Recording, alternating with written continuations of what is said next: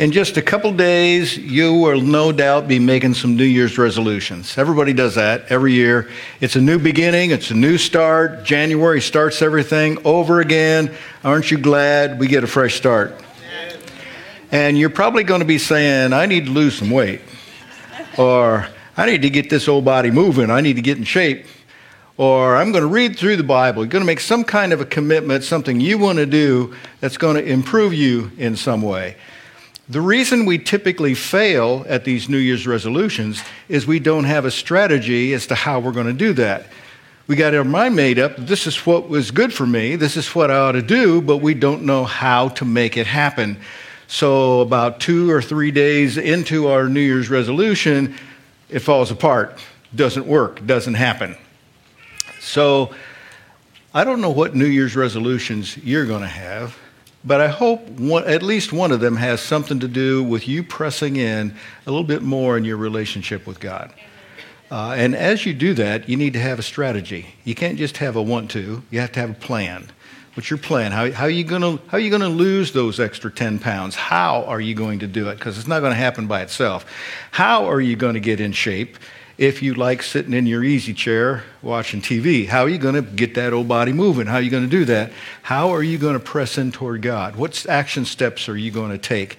So, from the story in the Bible of a, of a man that had a fresh start, a new beginning, I want us to look at seven principles we need to understand if we're going to indeed have a new plan in place. I'm going to read from uh, Luke chapter 19, starting in verse 1. It says, Jesus entered Jericho and was passing through. A man was there by the name of Zacchaeus. He was a chief tax collector and was wealthy. He wanted to see who Jesus was, but because he was short, he could not see over the crowd. So he ran ahead and climbed a sycamore fig tree to see him, since Jesus was coming that way.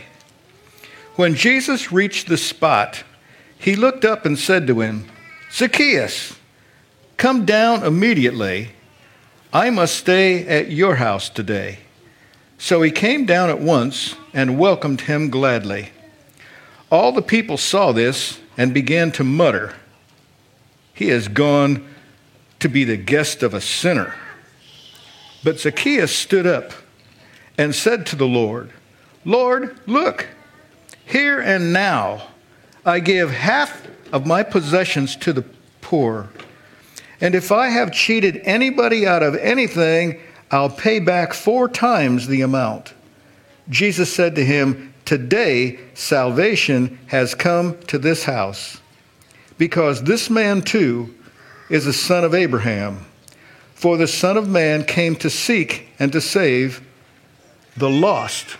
His purpose is to come for the lost. That's his purpose. That's the purpose the church exists for the lost. Not to take care of ourselves, not to make ourselves look a little better, but it's the lost. That's what's in his mind. Before we get into these seven points, let me just tell you that uh, back in the summer sometime, we decided that we were going to claim 40 souls for Jesus. And we were going to pray. Every time we prayed, we were going to be praying for those 40 souls. We didn't know who they were, we didn't have specific names. Uh, some of us had specific names, but as a whole, we just knew 40, 40 was the number we were going to pray for because it was our church's 40th anniversary. So we were praying for the 40. And I just want you to know that last Sunday, when we made a plea to you to make a decision for Christ, there were three young adults raised their hands to make a decision. That took us up to 41. We reached our goal plus. Isn't God good? So if God will answer a prayer like that when we didn't even know who we were praying for, don't you think He would want to answer your prayer knowing who we're praying for, knowing who you are. Okay, so, so let's look at these seven principles. Here's, here's the first one. You need to know that Jesus is passing through. Did, did you catch that phrase as we were reading this? He was passing through Jericho. He wasn't going to stay there. He's passing through. Here's, here's the good news Jesus sits at the right hand of the Father, but he sent another comforter, the Holy Spirit, to this earth. and he is passing through. And you never know when he's going to be passing through your neighborhood. You never know when he's going to be passing through your town, passing by your house. He doesn't stay there, he passes through. And if you miss the opportunity of the great visitation of the Holy Spirit knocking on your door as he passes through, you're just going to have to wait to the next visitation. It just could be today is a day when the Holy Spirit is visiting you and you're going to feel a tug, a tug on your heart because God's calling you. He's passing through. Don't miss it. There are periodic visitations with God. And you may say, well, where is God? He doesn't seem to be visiting me. Uh, I want us to remember this story from John chapter 20, verse 19. It says, On the beginning of the first day of the week, when the disciples were together with the doors locked for fear of the Jewish leaders, Jesus came and stood among them and said, Peace be with you. They locked him out. They locked everybody out. And he just shows up. He just shows up. The good news is, he might just show up in your life. Right when you least expect it, he might show up. It's a visitation of God. He appears to whom and where he chooses when and where. We don't choose it. I know we came to church this morning because we're choosing this is the time when we want to connect with God, but He's the one who chooses the time when He reaches down and touches our life. That's good news. Here's a second principle about New Year's resolutions you need to step into the mission. God has a mission. Well, you have a mission too. Your mission this morning was you were going to come to church and sing some worship songs to God and maybe hear a good word from Pastor Deal, and then you're going to go home and have Sunday dinner. That was your plan. That was your mission for the day. But God has a mission. Yes. And if you want God's favor in your life, you have to figure out what that mission is and step into it. You have to be a part of that. If you want God's favor in your life, you need to put a little bit of favor into Him. You need to make an investment, pour something into Him. You give and you receive. Step into the mission. This man, Zacchaeus, he wanted to see Jesus. That was his goal. He came to the crowd because he wanted to see Jesus. He didn't want to see all the people, it wasn't a fellowship thing. He wanted to see Jesus. But he couldn't know how because he was too short. So I figured out how he can compensate for his shortness by going way up ahead of everybody else and climbing up a tree so he'd be one step ahead of everybody else. See, he's a worldly manipulator, and he used this manipulation to be able to see Jesus, and Jesus recognized here's a guy who's a mover and a shaker. He's a guy who'll figure out how to get things done. I think I want him on my team. So he stopped and looked up and said, Come down. You need to step into the mission. The shepherds did that. They said, We heard about the birth of this baby Jesus from the angels. Let's go see what this is. Let's go see if it's real. You heard a lot about Christianity and how Jesus Christ touches people's lives, and you hear me talk about it uh, every week, unless it's Pastor Adam or somebody else. Somebody's always talking about what Jesus does in the lives of people. The shepherds wanted to go see. Maybe we should not be so worried about hearing somebody else's story but we should be the one pressing in. I want to go see Jesus. I want to see this firsthand. Step into God's mission. Amen. And watch God step into your life. Here's, here's the third principle about New Year's resolutions look for signs of his coming. He ran ahead of everybody else. He went down here to this sycamore tree and climbed up because he heard Jesus was coming that way. Jesus is coming. Do you believe that? Read the newspapers. I mean, there's signs all around us of his soon return. I'm excited about him coming back. I'm not afraid of him coming back. There's a couple things I'd like to get done before he comes back. Maybe I ought to get on that this afternoon and hurry, hurry his coming by getting my stuff out of the way. But he wants to come back. He's ready to come back. You can see it. The world is in chaos all around us. So, where do you sense is the direction Jesus is going? Where, where, where do you sense he's going to be next? You know, Wayne Gretzky, the great hockey player, said, I don't, I don't skate to where the puck is. I skate to where the puck's going to be. There's an anticipation here. I think they're going to send the puck over here, so I'm going to be there. Where do you think Jesus is going to be? Where do you think he's moving? Where do you think he's doing something now? I want to be there. Here's number four you need to open your house to Jesus. When I say house, I don't mean the building.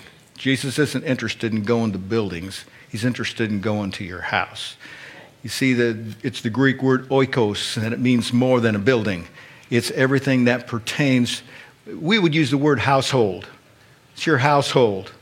Your household has to do with not just you, it has to do with your spouse, has to do with your kids, has to do with your employees if you're a, a, business person. It has to do with your finances, it has to do with your hobbies and your interests. It has to do with everything about you. That's your house, that's your household, not just a building. And so Jesus said, I need to come to your house today. Didn't really matter what building he was living in. Jesus wanted to go where he was living wanted to step into his life. Jesus wants to step into your life. He's not concerned about the building you live in, he's concerned about what's going on in your life. And we need to open up our life, not just open up our time on Sunday morning, but we need to open up our home, our interests. I have a hobby that has nothing to do with God, but I invite God into it and it is amazing the things, the, excite, the exciting things he lets me discover about my ancestors. Nobody else would care, but I care. If you have a hobby of bowling, golfing, fishing, invite God to step into your household, step into your life, step into your children, step into your marriage. Makes everything better. Open your house to Jesus. Your house is where you live, it's everything about you. We've got some folks this morning that because of this COVID thing, they haven't come here. They're not in the house like the rest of us. They're watching from the comfort of their home. Let me encourage you from the comfort of your home to invite Jesus to come in. To your house. Let him in there. It's amazing the things that he will change in your life. Here's number five Jesus, Jesus isn't afraid of criticism. This is good to know. Everybody said, Look at that guy, calls himself a prophet. He's going to the house of a sinner. He doesn't even know the guy's a sinner. I think Jesus knew he was a sinner. And that's why he went to his house. Because he wanted to change him from being a sinner to a saint. Do you know when a person who is living a life of rebellion against God, when they open their life to Jesus Christ and the Holy Spirit comes in, do you know they instantly become a saint? You don't have to die and get voted on by a bunch of priests to be a saint. You accept Jesus Christ and he votes for you. You are voted in as a saint. Amen. Jesus isn't afraid of that criticism. If you're a Christian and you get involved in the mission of God, you're going to get criticized. When I first came to Christ, I lost a lot of friends because the very fact that I changed my life made them feel guilty. So they felt like they had to defend themselves by criticizing me to defend themselves. Jesus isn't afraid of being criticized. Proverb 27 6 says this, and, and this is cool Wounds from a friend can be trusted, but an enemy multiplies kisses. You know, watch out for the kisses. My pastor told me years ago, he said, Beware of the people that put their arms around you and say, Pastor, I'll follow you wherever you go. He says, Those will be the first people to betray you, stab you in the back. Interesting. Jesus isn't afraid of being criticized people finding fault with him. Neither should we. Here's number six break the back of poverty. Poverty, I believe, is a spirit. It's a spirit that oppresses people, holds people back, keeps them from moving ahead, keeps, keeps them in the indebtedness, keeps them from owing, never being able to get free, never being able to move ahead. It's a spirit. And as we can see in the story of Zacchaeus, he's a tax collector. He gets a percentage, he gets a kickback of all the taxes that he collects. And he's a wealthy man. He's collecting taxes not for the Jewish government, for the Roman government.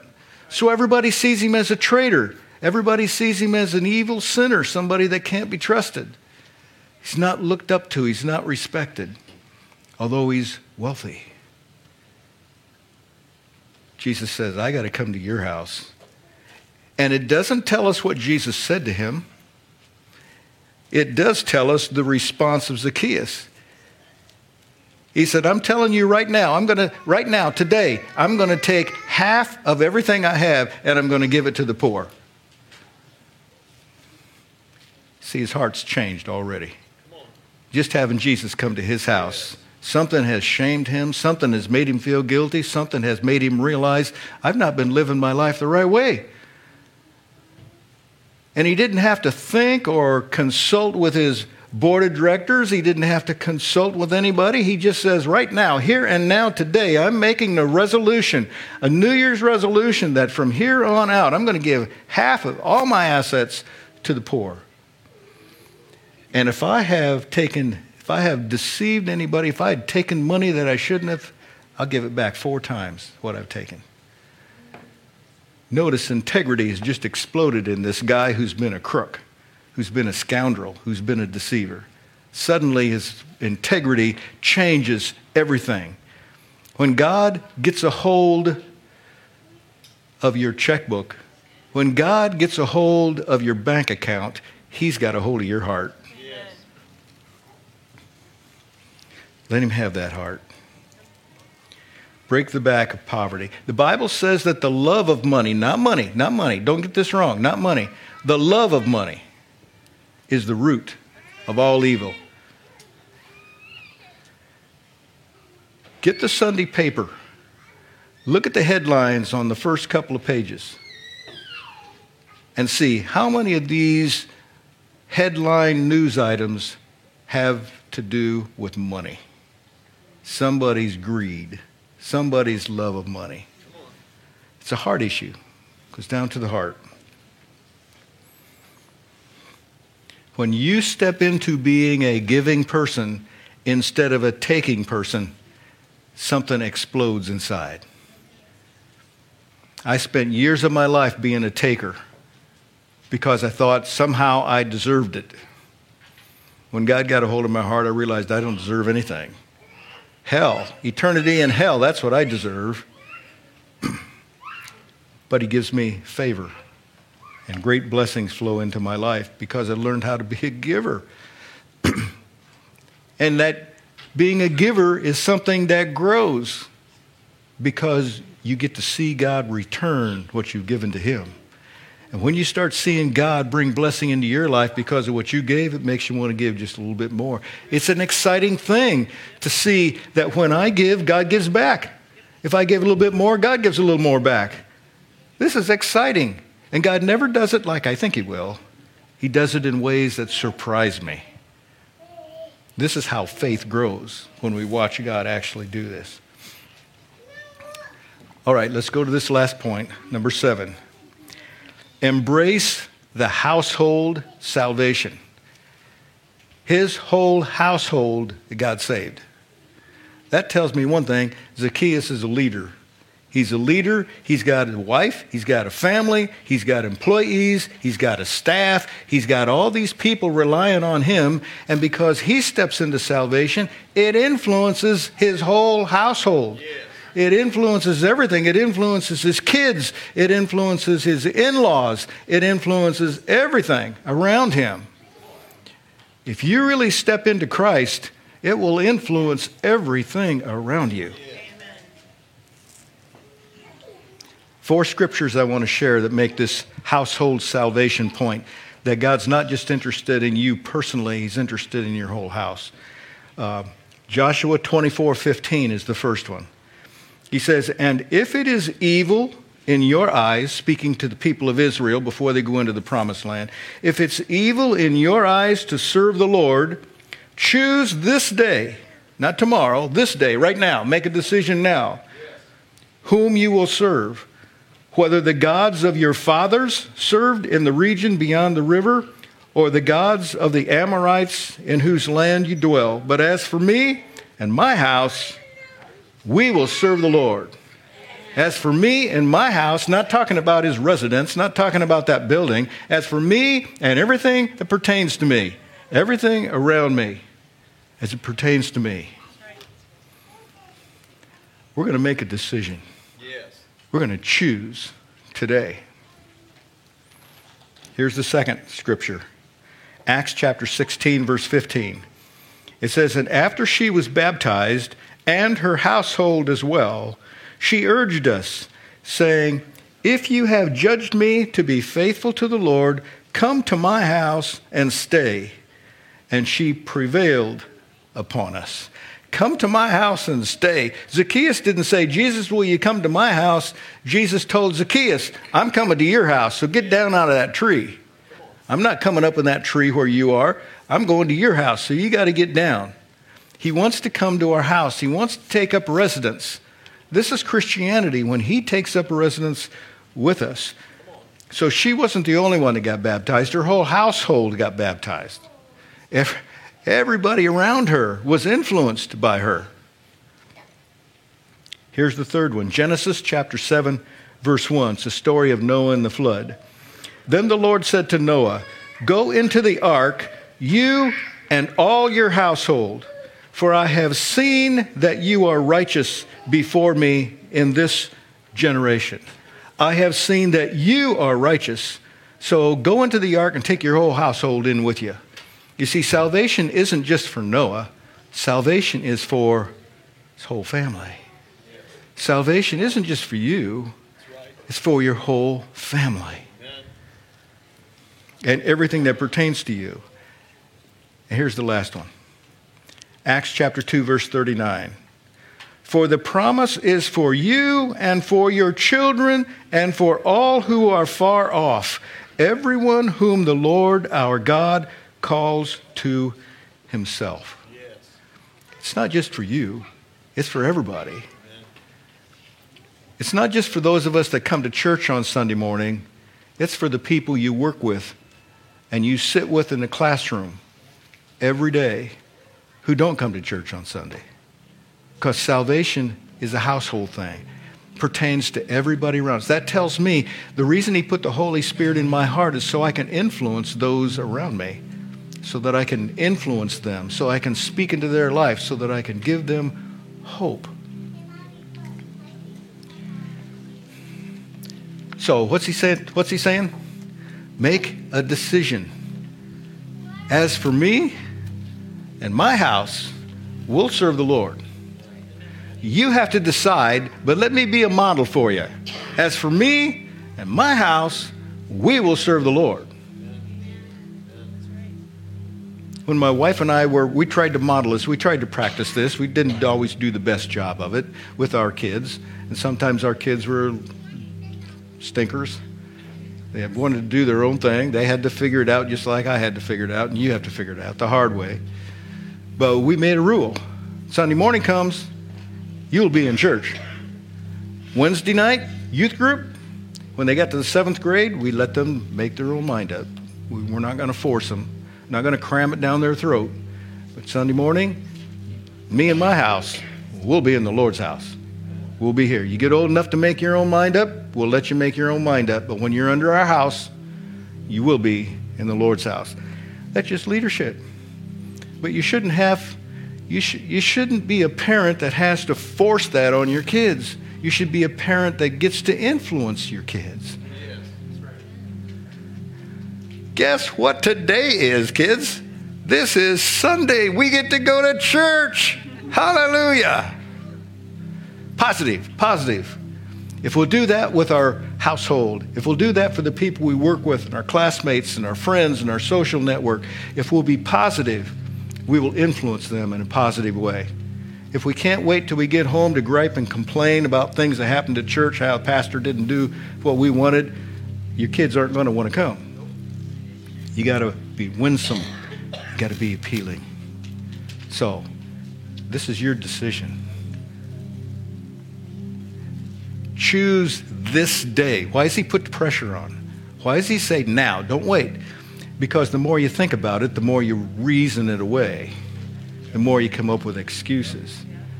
So he's saying, don't think about it. Just make a decision. Make a New Year's resolution to make things different. Decide how you're going to do that. What's your strategy? What's your plan? What are you going to do to make that happen? How is that going to happen? And watch God do an amazing thing in your life. Those three young people that raised their hands last week, young adults that did that, a whole new beginning in their life. Yes. Because Pastor Adam said, I'm going to count to three and when I get to three, raise your hand if you want to make a decision for Christ. One, two, three. And three hands went up. Didn't give him a chance to wait. It'd be a big mistake for me right now to waste this opportunity, wouldn't I? This is your opportunity. This is your chance. Let's close our, close our eyes, bow our heads. Heavenly Father, I pray right now that your spirit will move through this room, that people will feel you tug on their heart. That's you saying, Come down out of that tree. I want to come to your house. Father, help us to sense that, respond to that. Help us to step into that and not be afraid of this household salvation and be leaders in our family, be leaders in our social network, be leaders in the workplace to lift Jesus higher. If there's anyone here you've not opened your life to Jesus, right now's the time to do it. Just make a decision. Say, Lord, I'm going to follow you right now. I give my life to you. I ask you to forgive my sin. Send your spirit into my heart. Help me to be the man or the woman you want me to be. I pray in Jesus' name. Amen. Amen. Let's stand together. We're going to worship God with one more song. Let's press in.